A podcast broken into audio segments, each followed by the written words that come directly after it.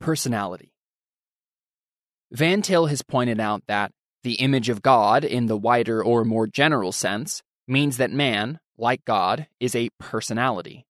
In the redeemed man, this means that man becomes progressively more and more a person, self conscious in his growth and character, as opposed to being unconscious of his nature, and steadily manifesting more and more the image of God in knowledge, righteousness, holiness, and dominion. Sanctification is thus the development of the personality of man, when viewed from this perspective. The fall of man, however, has its effect on this aspect of man's being also. Because every facet of man's being testifies to the sovereign God, it becomes imperative for rebellious man to deny that witness by an escape from personality. Man then seeks anonymity. He wants to become a face in the crowd. The city both aggravates man's loneliness because of its impersonal life and also gratifies man in his flight from personality. Man suppresses his totally personal and self conscious nature because he finds it a burden to live with. For this reason, both before and after Freud, the concept of the unconscious has had a very great appeal to man. The guilt which man feels intensely and consciously before God, he ascribes to ancient and primitive forces in his unconscious mind. Guilt is thus depersonalized by Freud, with his concepts of the id, ego, and superego. Depersonalizing guilt means depersonalizing man also. Thus, in the commission of his sin and rebellion against God, and in his profane life, man finds his self expression and pleasure. In this, man is still personal. When guilt ensues, man insists on depersonalizing the guilt and blaming it on ancient unconscious urges. But man is a unity, and he cannot depersonalize one area of his life without depersonalizing other areas. Every transgression of God's law is an act of depersonalization, because it is an attempt by man to use other men and their possessions in contempt of God's law.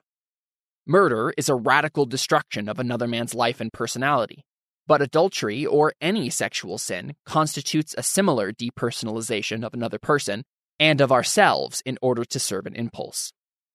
Our possessions are linked to our persons and are expressive of our personalities, and their theft is an assault on our persons. To bear false witness concerning any man is to attempt to damage his person and personality. Sin thus leads to a progressive depersonalization of man. The so called sexual revolution gives telling examples of this fact. J.W. Wells's accounts of several cases of menage a trois indicate the studied assault on personality. Every case cited by Wells has homosexual and incestuous aspects. These indicate an attempt by those involved to overthrow God's law and to reduce all relationships to sex. The sexual urge is moreover altered to an urge to exploit and to degrade. It is sadistic in character and masochistic and guilt ridden in application. The delight of one man was incest with his sister, begun early in life and continued, and to know that his wife played roles in pornographic films. Pictures of his wife engaged in homosexual and heterosexual relations with others delighted him. All such acts, purely sexual in nature, in films or in life, delighted him to a far reaching degree because of their depersonalizing nature. He could not be impersonal about his wife and sister, but he could depersonalize them into purely sexual objects, to be used by himself and made available for others' uses. With other people, this man enjoyed being impersonal, hence his delight in a sexual orgy. He thus declared, I found it very satisfying, for example, that I would tumble a girl at a party without knowing her name, or her knowing mine, without either of us giving a damn. A high point in his experience was an episode which went a step further. He took a girl at one orgy without her even knowing who it was that had obliged her. Every violation of God's law means either the depersonalizing of man or an impersonal use of man. It is only in God and under God's law that man can be personal and a personality. The common belief has it that the law is impersonal. God's law is never impersonal, however. God is no respecter of persons.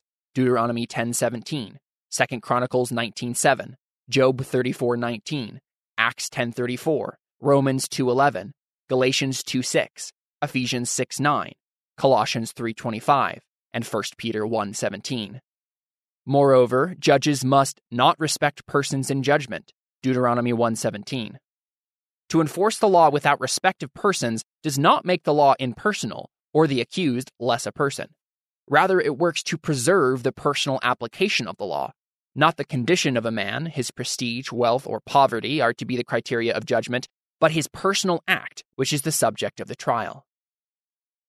Thus, in terms of Scripture, man can only have a truly personal relationship when it is under law, because only then does he respect his person and the person of his wife, friend, neighbor, or enemy. Every attempt by existentialism to have an I thou relationship is doomed. It depersonalizes all concerned because it leaves out God and his law. Not surprisingly, for existentialism, the neighbor or the other person is the devil, Sartre. Only when relationships are mediated by God and his law, only when they are I, God and his law, and thou relationships, can they be truly personal.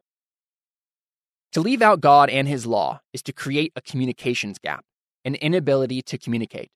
In hell, this communications gap is total. Man is totally trapped in his own ego, unable to communicate with God or man. He can only experience the gnawing, burning, depersonalized pain of his own being and is eternally alone with himself. On the other hand, God's new creation, being free from sin, sees a full, perfect, and free communication of totally self conscious personalities. And Christ's name shall be in their foreheads, Revelation 22 4. These free men in Christ are now fully that which Christ created and recreated them to be. And their personality is now open and manifest in its revelation of their new humanity in Jesus Christ.